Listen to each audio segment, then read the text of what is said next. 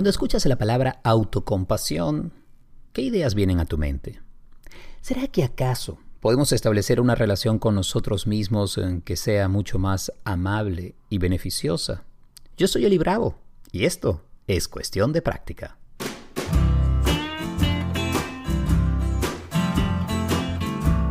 Hey, bienvenidos al nuevo episodio de Cuestión de Práctica. Estoy feliz de que podamos compartir los próximos minutos para hablar de un tema que para mí se ha hecho importantísimo, yo diría que medular, central en todo el trabajo que realizo, la autocompasión. Y hoy vamos a desmontar algunos mitos de lo que es y no es la autocompasión y tendré una invitada muy especial, que es Verónica Fernández, quien es directora del Instituto de Mindfulness en Puerto Rico.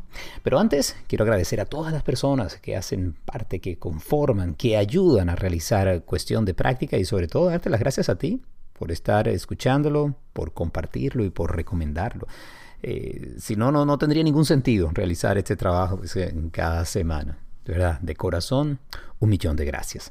Em, ¿Qué es lo de la autocompasión? ¿Has oído el término?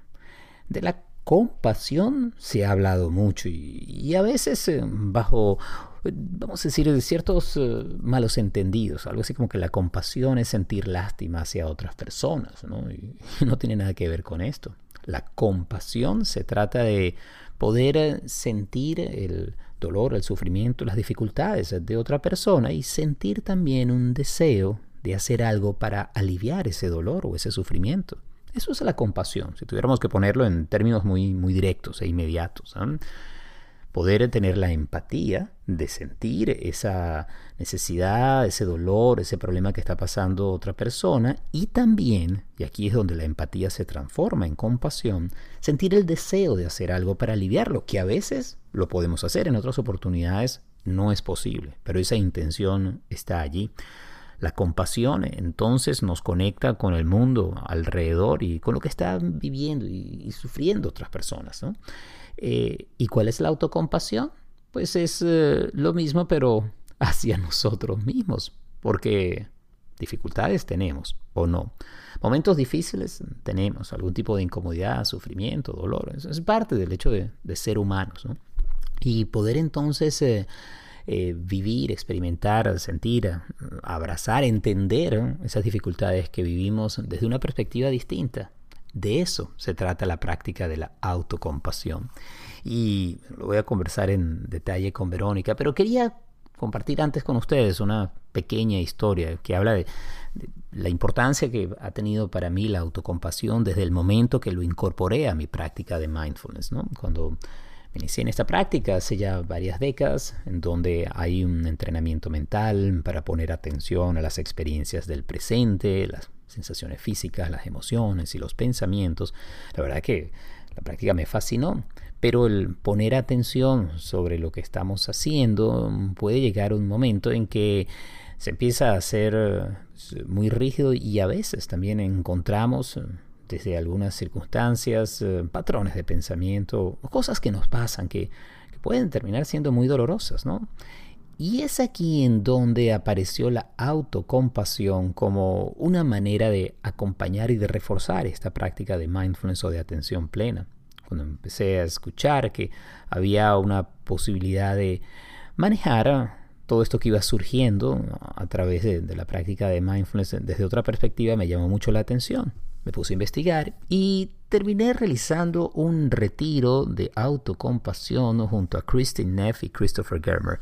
Ellos son quizás los investigadores que han realizado el trabajo más completo y amplio sobre la autocompasión. Christine Neff, como investigadora, eh, ha realizado un amplísimo, pero amplísimo trabajo de comparación de estudios y ha realizado estudios propios para entender cómo la autocompasión ayuda a las personas. Y por su lado, eh, Christopher Germer ha sido uno de los líderes en el cruce o el acercamiento de la psicoterapia con las prácticas contemplativas, la meditación y el mindfulness. Y juntos entonces han desarrollado un proyecto o un programa fascinante que hoy en día se enseña en todo el mundo.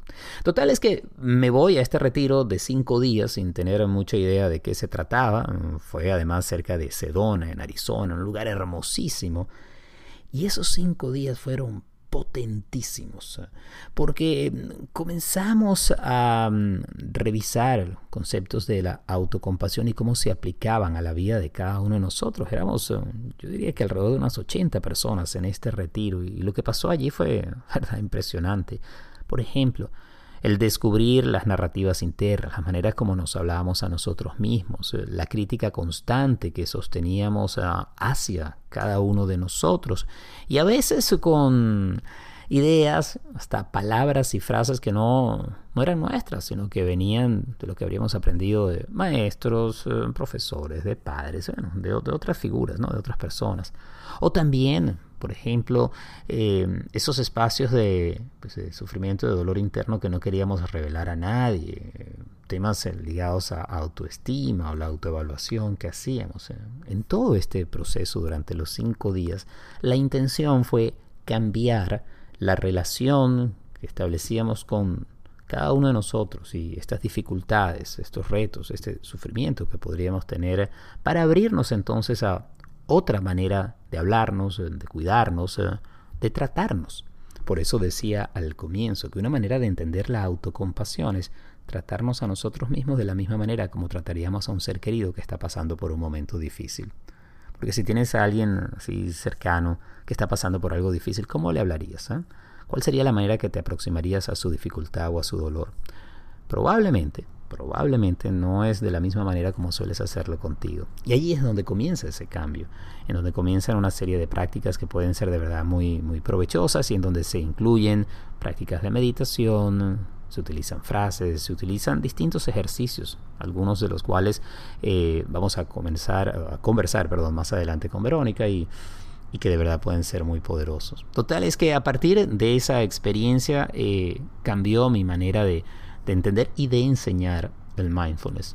Ya no con la misma rigidez, disciplina y a veces también de manera tan seca, sino en un espacio mucho más amable, abierto y conectado con lo que me estaba pasando a mí y también puede estar pasando a ti y a tantos seres en este mundo, ¿no? las miles de millones que somos, porque la verdad que no estamos solos en nuestras alegrías y también en nuestras dificultades. Y eso, eso como que amplía enormemente nuestro campo de, de práctica y de entendernos en esto que llamamos vida, donde estamos todos metidos. Así que pues, es eh, de verdad una práctica fascinante, sin duda fascinante. Y mm, pues aprovecho, si quieres eh, acompañarme en algunas de estas prácticas de autocompasión, en mi página web en elibravo.com puedes encontrar el enlace a meditaciones guiadas, audios de meditaciones que están de manera gratuita en la aplicación Insight Timer. Así que puedes visitar elibrago.com y allí tienes prácticas como la respiración compasiva que podrías utilizar e incluir en, en tu día a día, o por lo menos hacer la prueba una vez, a ver qué tal funciona. Además, en elibravo.com también hay referencia a los eventos y otras actividades que realizo y de la misma manera a mis sesiones privadas, a la práctica privada y la manera como podemos entonces trabajar juntos, bien sea en persona en Miami o también online a través de recurso maravilloso como es la red. Recurso, por ejemplo, que nos permite estar ahora en contacto a través de cuestión de práctica. Y una última cosa, si no has tenido la oportunidad de escuchar los episodios anteriores, Revisa allí todo el directorio de los distintos episodios que hemos realizado hasta ahora y que, ya sabes, cada semana hay un nuevo episodio de Cuestión de Práctica, un podcast que no pretende ser perfecto, sino humano.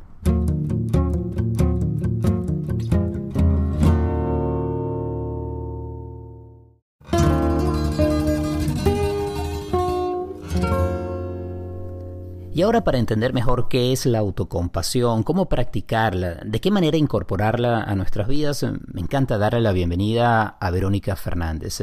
Ella es facilitadora certificada internacionalmente en mindfulness. De hecho, nos graduamos en el mismo programa en el Mindful Awareness Research Center en la Universidad de California en Los Ángeles, en UCLA. Pero además ella es maestra adiestrada de Mindful Self-Compassion y está certificada por la Asociación Internacional de Maestros de Mindfulness. Ella está en Puerto Rico, donde ha estado ofreciendo cursos desde el año 2012. Verónica, bienvenida a Cuestión de Práctica. Hola, gracias por tenerme aquí. No, gracias a ti por aceptar esta invitación y para hablar de un tema que, como decía yo anteriormente, para mí cambió mi práctica y mi manera de entender el mindfulness. Luego de hacer un, retiro con Christine Neff y Christopher Germer y entender lo que es la autocompasión, mi práctica se hizo más ligera y, más profunda. Y, me gustaría conocer para ti qué es autocompasión, cómo la defines, cómo la entiendes y la incorporas a tu vida. Yo entiendo que la, compasión es, una respuesta tierna eh, o suave ante el sufrimiento o la dificultad. Y entonces, pues la, autocompasión sería nosotros eh, tratarnos de una manera amable, suave, compasiva, tierna, cuando estamos pasando por alguna dificultad. Eh, tratarnos a nosotros mismos como nosotros trataríamos a un amigo cuando está pasando por dificultades o sufrimiento en su vida. Mm. Esta es una definición que utiliza mucho eh, Christine Neff, ¿no? que dice, bueno, podemos estar para otras personas y tratarlas de, de una manera así, tierna, amable, generosa, pero muchas veces nos cuesta hacer lo mismo con nosotros y es curioso si somos la persona que más deberíamos cuidar. Y ella habla aquí mucho de, ese autocrítico que nos impide acercarnos autocompasivamente a nosotros. Háblame de esto, de ese autocrítico y cómo juega en nuestra cabeza. Sí, la verdad que, esos diálogos internos que nosotros tenemos es tan importante hacernos conscientes de ello. Y cuando uno empieza a practicar mindfulness, ahí es que te das cuenta, empiezas a observar tu mente y observar tus conversaciones internas. Eh, es que te das cuenta cuántas veces al día te dices, soy una estúpida. Eh, y, es como que en ese momento, wow, qué importante es como este aspecto de la, de la autocompasión. Eh, hay unas voces que están ahí en nuestra mente sin darnos cuenta que, están influenciándonos y estas conversaciones que tenemos. Entonces, el autocrítico, pues, hay algunas ideas que tenemos como erróneas, ¿verdad? De pensar que nosotros debemos auto, autofustigarnos, autoinfligirnos, empujarnos, pensando que eso como que nos va a, mm, motivar a, a ser mejor en la vida, a tener más éxito. Eh, hay muchas cosas que han creado ese autocrítico y es algo de, lo que muchas personas de nuestra sociedad están sufriendo, no se dan cuenta, pero ahí, ahí está. Y es mm. algo que realmente nos derrota, no es lo que nosotros pensamos. Mm. Eh, es un poco esta idea, como dicen, no pain, no gain. Si no hay dolor, no hay, no hay ganancia. Eh, necesito mantenerme con la presión encima porque si no, no voy a alcanzar la excelencia. O, no sé, algo así como lo que yo escuchaba a veces. La letra entra con sangre, entonces uno tiene que estudiar y sufrirlo y, y empujarse de manera muy fuerte. ¿no? Eso es lo que tú llamas estas creencias erróneas, ¿no? que, que tenemos que mantener la presión, incluso el castigo sobre nosotros mismos para alcanzar los objetivos. Exactamente, como que autocastigarnos, mm. autoinfligirnos para llegar lejos en la vida. esas son ideas ahí que, están en nuestro inconsciente. Ahora, me he encontrado en algunos momentos hablando sobre el tema de autocompasión en algunos talleres, incluso aparece también en la literatura, que hay la idea de que entonces si somos autocompasivos, si no mantenemos esa presión o incluso esta autoflagelación, entonces uno como que se ablanda demasiado, pierde el foco, se pone flojo, no hay un deseo o un hambre de éxito y que por lo tanto eso hace que la gente pierda su, no sé, su hambre de alcanzar las cosas. Pero yo no creo que eso es así. ¿Cómo lo ves tú? Sí, yo lo veo igual. Eh, eh, es increíble todas las ideas erróneas que tenemos sobre la compasión y la, y la autocompasión. Pensamos que, la autocompasión va a minar nuestra motivación y, realmente es todo lo contrario. Hay muchas investigaciones que muestran que las personas autocompasivas eh, tienen estándares personales más elevados, no se maltratan a sí mismos cuando fracasan y por lo tanto quiere decir que tienen menos miedo al fracaso y es más probable que, que intenten y persistan en sus esfuerzos eh, cuando han fallado, son personas que no se rinden. De hecho, así que es todo lo contrario, lo opuesto a lo que nosotros pensaríamos. Y entonces lo bueno es que hay tantas investigaciones ocurriendo en las universidades, en los departamentos de psicología, que donde uno va viendo que, que todo, ¿sabes? Reventando estas ideas erróneas, como quien dice. sí, sí. Verónica, ¿y cómo enseñas tú la autocompasión? Digamos, para quienes están oyendo el podcast y dicen, esto me suena bien, me gusta esto de, evitar esa, esa voz que es lacerante o autocrítica, si, si es que la noto, pero ahora, ¿qué hago con ella? ¿Cómo, le apago el volumen? ¿Cómo, la saco de la película?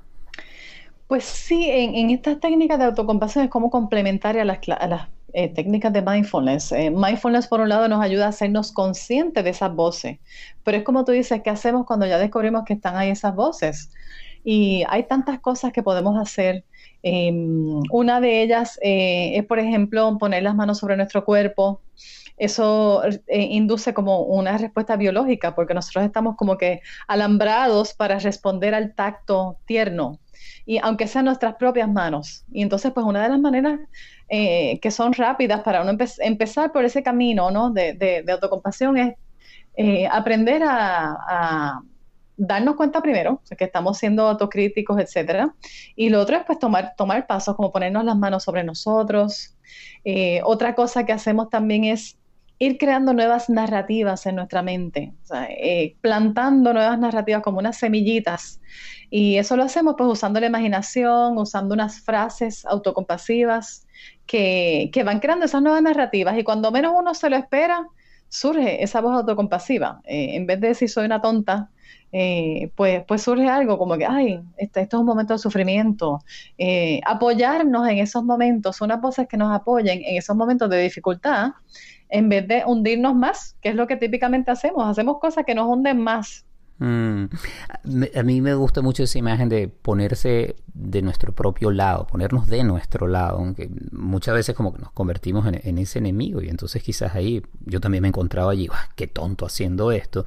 Eh, ahora puedo decir, oh, mira lo que acabo de hacer, sí, este es un momento de sufrimiento, es un momento difícil y déjame abordarlo de otra manera. Pero ahí hay un cambio de la narrativa interna, sin lugar a dudas. Y hay otro elemento que, que me parece interesante y que a mí particularmente me dio mm, una visión más amplia de ese sufrimiento, esas dificultades, obstáculos, incomodidades que todos tenemos. Y es el reconocer que no somos los únicos que estamos pasando por esto. Y eso lo llaman la, humanidad compartida. O sea, saber que no somos perfectos, somos humanos. No somos los únicos que estamos lidiando con estas circunstancias, que quizás en nuestro caso pues tienen nombre y apellido o circunstancias muy específicas. Pero visto en perspectiva, bueno, no somos los únicos que estamos pasando tanto trabajo dificultad y eso ah, como que abre un poco más de espacio, ¿no? Sí, sí, ese sentirnos con que no estamos tan solos, porque lo primero que pasa cuando estamos pasando un sufrimiento muy fuerte es como estoy sola o soy anormal, no hay nadie como yo, entonces eh, por ahí seguimos con todas estas narrativas este, negativas, ¿verdad? Que, que lo que hacen es seguirnos como afectando negativamente. Mm. Eh, Verónica, y en la práctica de, la autocompasión, eh, digamos, el mindfulness es una parte importante, como tú decías hace un instante, y, se pueden realizar algunas prácticas que están ligadas a la meditación. Tú hablabas una que es muy importante, quizás estás meditando y colocas una mano, digamos, en el pecho o en otra parte del cuerpo, y eso transmite una sensación de conexión, de, alivio, incluso es como, como una eh, caricia interna que uno puede darse. Pero también hay, hay otras prácticas que son muy interesantes, las hemos tocado en otros episodios del podcast, que es el utilizar algunas frases, que sean frases que nos den compañía y nos den apoyo y, soporte. Me gustaría saber cómo, cómo, trabajas tú este aspecto de las frases, vamos a decir lo que llaman prácticas del corazón, o esas frases de autocompasión, amabilidad, bondad. Sí, ese es uno de los aspectos más importantes porque al nosotros ir el lenguaje es algo que es muy poderoso. Con el lenguaje nosotros podemos crear, destruir, eh, dividir, unir. Y, en nuestras mentes eso eh, es tan importante, seguir eh, plantando como unas semillas. Y es a través de la repetición, básicamente. Nosotros, por un lado, pues podemos encontrar frases que, hacer ejercicios para encontrar frases, que, que nosotros podemos repetirnos de acuerdo a lo que nosotros necesitamos.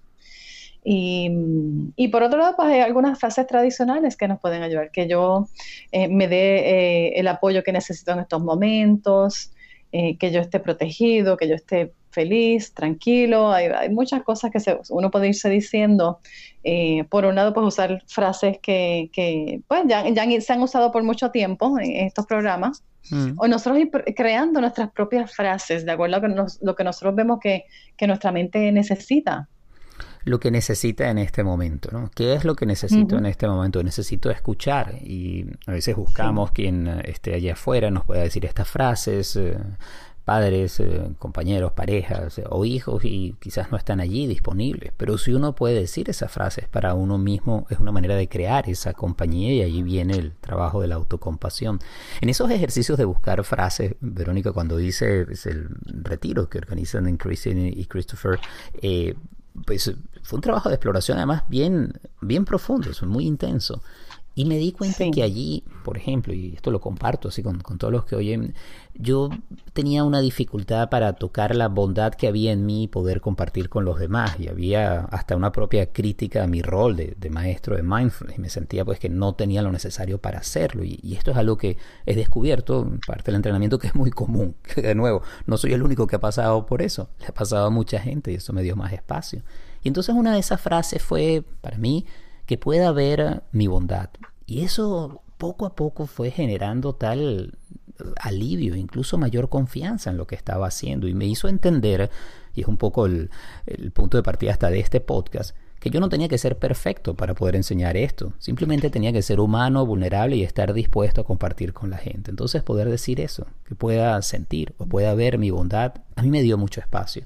No sé si quisieras compartir un poco cómo fue para ti esa experiencia, si es que lo quisieras hacer, por supuesto, de esas frases que son tuyas, que no son parte de la tradición. Exacto, sí. Hay una frase que a mí me gusta repetir, que también yo he descubierto y me da mucho alivio, es que estoy haciendo lo mejor que puedo. Entonces es parte de recordar que nosotros somos seres humanos, que la vulnerabilidad siempre va a ser parte de nosotros, que siempre vamos a tener virtudes, defectos eh, y, limitaciones. Por más que, tratemos de ser perfectos, la perfección no existe. Y a veces cuando uno mm, crece en una sociedad que es muy perfeccionista o en una casa perfeccionista, hacer errores es una cosa terrible, es una catástrofe. Entonces uno sigue repitiendo en su mente, ¿verdad? Y recriminándose por esos errores. Así que personalmente, una de las frases que a mí me gusta decir es, estoy haciendo lo mejor que puedo. Así que por un lado, no quiere decir que mm, cuando uno, digo perfeccionismo, porque hay que entender que, que uno se pone unos estándares tan altos que son inalcanzables, no quiere decir que a mí no me encanta la excelencia, a mí me encanta la excelencia, siempre doy mi máximo, etcétera, pero no me fustigo eh, y no trato de ponerme esas metas tan altas que son inalcanzables, porque entonces siempre uno va a estar permanentemente frustrado cuando uno es perfeccionista. Mm. Eh, la vida no es perfecta y uno tampoco. Y, y, esa frase a mí me ha ayudado mucho, como que, ah, qué alivio. O sea, puedo ser imperfecta, está bien, eh, estoy haciendo lo mejor que puedo. Y entonces hay otra, otra frase que me repito, cuando por ejemplo surgen emociones difíciles o dolorosas, como la tristeza, que son emociones que siempre van a ser parte de nuestra experiencia, eh, yo me digo, por ejemplo, ah, estoy triste, como que me doy cuenta con el mindfulness, con esa presencia mental, y entonces después punto y seguido digo, y está bien que esté triste. Muchas personas pueden estar tristes en este momento. Em, y entonces pues me ayuda eh, con la parte de la humanidad compartida, de que primero que es natural que todos los seres humanos tengamos emociones de un tipo o de otro, ya sea positivas, negativas, neutrales, o vamos a decir placenteras o no placenteras, eh, es parte de nuestra experiencia, entonces no me, no me siento mal porque estoy sintiendo esas emociones em, incómodas. Que mucha parte de, esta práctica a veces eh, es darnos cuenta que no tanto es la emoción que está surgiendo lo que nos hace sentir mal, sino lo que nos decimos sobre lo que estamos sintiendo, mm. Nuestras opiniones sobre esas emociones. Entonces, pues al repetirnos frases, está bien, está bien lo que estás sintiendo, está bien, no estás sola, muchas personas están sintiendo eso, pues eh, conecto con la humanidad compartida y entonces pues no empeoro la cosa. Hmm. Porque nosotros a veces empeoramos las cosas con lo que nos decimos. Claro, y, y, tampoco niegas o, o, reprimes la emoción, porque para poner esto además en, la perspectiva hasta del mindfulness, de la atención plena, no, se trata de eliminar las emociones que no nos gustan y solamente quedarnos con las que nos gustan. Y, a veces hay esta ilusión al, iniciar la práctica que, voy a practicar mindfulness, escuché este podcast, oí a alguien, me gustó mucho, quiero hacerlo porque ya no me quiero sentir triste, no quiero sentir más nunca ansiedad. Y no se trata de eso la práctica, se trata de poder sentir plenamente todo lo que nos ocurre, pero como tú decías, no potenciar las emociones que no nos hacen sentir bien o no, nos ayudan a, crecer, pero tampoco guardarlas, reprimirlas, ¿no? botarlas de nuestra vida, porque al final están allí, de nuevo, somos humanos, sentimos. Sí. Sí. sí, y eso es una de las cosas que está fuera de nuestro control. Cualquier emoción puede subir en cualquier momento. Entonces, no podemos aferrarnos a sentirnos bien siempre porque eso va a cambiar. Nuestras emociones están cambiando todo el tiempo. Mm. me da curiosidad en tu experiencia, Verónica, con, el trabajo que vienes realizando como maestra, el trabajo que haces con el Instituto de Mindfulness en Puerto Rico y, las clases que dan. ¿Cuál suele ser la respuesta o, o, incluso la cara con la que te miran cuando empiezas a hablar de esto? Que pareciera obvio, pero por lo que mencionabas antes, la manera como hemos sido educados, hemos crecido, la sociedad en la que vivimos, pues como que, que, eso está fuera del mapa, ¿no? ¿Qué te dicen cuando empiezas a tocar estos temas de esta manera? Sí, fíjate, es gracioso porque yo, yo empiezo mucho, hay gente que empieza por las clases de mindfulness y, y dentro del curso de mindfulness es que le toca un poco el, el, tema de la compasión, mm. porque por alguna razón en nuestra sociedad, en muchas sociedades, la palabra compasión ha tomado como una connotación negativa, peyorativa, como que, como que es algo malo, como que es sinónimo de ser estúpido o, o pena, muchas definiciones incorrectas. Y entonces pues yo voy poco a poco aclarando un poco lo que es y lo que no es para que la gente se vaya abriendo. Es como que interesante porque, porque es un alivio, o sea, algo que debería ser tan obvio, wow, debemos tener más compasión en nuestra vida y autocompasión. Eh, y cuando ya yo lo menciono como que en la última clase de mindfulness, y entonces mira, si tengo este curso de autocompasión, este, eh, y las personas pues se van abriendo en ese sentido porque dicen, wow, esto hace sentido, porque es que, porque es que no le prestamos atención eh, en, nuestra vida, más en nuestra sociedad, y creo que ha sido en parte por esas ideas erróneas, este, y entonces pues sí veo que, le hace una, diferencia grandísima a las personas. O sea, las mm. personas cuando toman estos cursos de, compasión y autocompasión y se dan cuenta de qué se trata, em, es bien gracioso porque tuve un, un, estudiante que le había tomado mis cursos de mindfulness, entonces eh, le gustan y entonces pues dijo, ah, pues me voy a apuntar este que no le he tomado todavía y cuando llegó eh, era casi todo el salón eran mujeres, ¿verdad? Porque eso pasa un poco también en nuestra sociedad, que eh, era, él era el único varón y entonces usualmente en mis clases hay más, hay más mujeres que varones. Y yo creo que también tiene que ver con estas ideas erróneas sobre qué es lo que vamos a hacer allí. Y cuando él, él, me cuenta al final de la clase que el primer día que él llegó, él era como que, ay Dios mío, yo me he metido en la clase que no es. O sea, yo como que no pertenezco aquí y esto no era lo que yo como que estaba buscando. Entonces, pero ya al final del curso dice, qué mucho me alegro de, yo haber tomado este curso. Fue bien gracioso. Eh, sí, yo he podido ver en muchos momentos así como brillo, sonrisa, caras de sorpresa, decir, ah, pero es que yo me puedo tratar bien y puedo tratarme a mí como trato a las personas que amo, a mis personas queridas. Y de nuevo, surge como una sorpresa. Y me sucede, al igual que, te pasa a ti, que suelen venir más mujeres que hombres a los cursos, pero es muy interesante porque yo creo que por un lado, para practicar la autocompasión hace falta una dosis de valentía para poder eh, entender y abrazar la vulnerabilidad y por otra parte entender la masculinidad desde una perspectiva que sea mucho más amplia, más contemporánea y más humana. Y y entonces muchas veces pues, son los mismos hombres quienes de repente dicen, ups, yo he estado tratándome a mí mismo o he estado entendiéndome de una manera que, que ha sido muy hiriente y que ha estado formada por bueno, lo que me dijeron desde niño y, y quiero cambiar esto. Y es allí donde cambia, y eso es la maravilla, creo yo, de, la práctica del mindfulness, cambia la relación conmigo mismo y los demás. Y eso,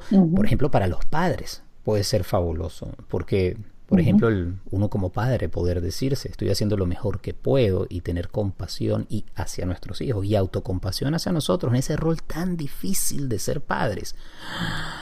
Ah, abre, abre como otro, yo digo que es como otro campo de juego, que es mucho mejor y hasta más divertido para todos en casa. Es como un respiro.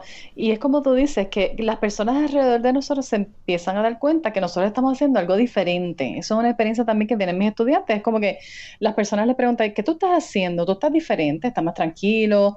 Este, eh, y, por ejemplo, la hija adolescente de una estudiante mía le dice, mami, ¿tú estás bien? ¿Qué tú estás haciendo?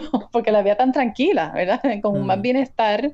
Eh, y ella era una persona muy, eh, con mucho estrés.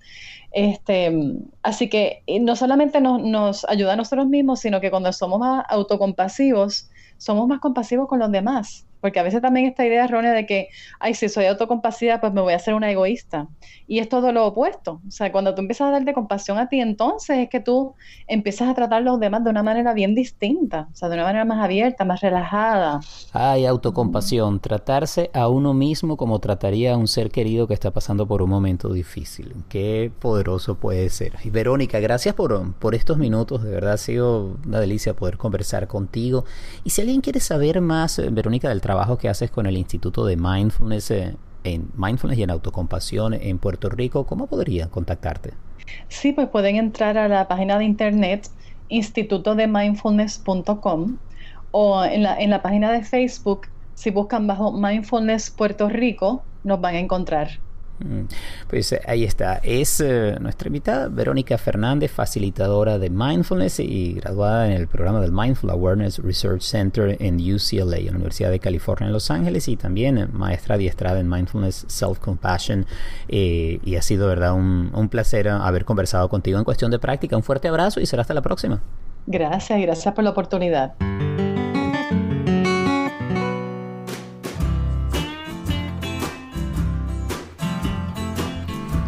Y hasta aquí este episodio de Cuestión de Práctica. Un millón de gracias como siempre por acompañarnos, por estar allí, por compartir con tus seres queridos eh, el podcast, por esas recomendaciones que nos permiten seguir creciendo y llevando esto a más y más personas. Si te gusta y quisieras ayudarnos en la producción, en la sección de notas tenemos un espacio donde podrías hacer un donativo. Sí, si es algo que te interesa hacerlo. Y si quieres dejar un mensaje de voz con alguna pregunta, un comentario, una sugerencia, también en la sección de notas puedes grabar de manera inmediata utilizando la plataforma Anchor. Puedes grabar un mensaje que podría ser parte de un futuro episodio. Cuestión de práctica es posible gracias al apoyo siempre amoroso y constante de Gaby Contreras. La edición y el montaje es de Andy Grafe, la música original de Simón de Franca. Yo soy Eli Bravo y recuerda que en mi página web elibravo.com tienes acceso a los audios gratuitos de mis meditaciones, información de los próximos eventos, eh, eh, información también de la práctica privada, online o presencial en Miami y de paso el acceso a mis redes sociales, eh, Instagram y Facebook, arroba Elibravo oficial, en Twitter soy arroba Elibravo. Será hasta el próximo episodio y abrazos conscientes.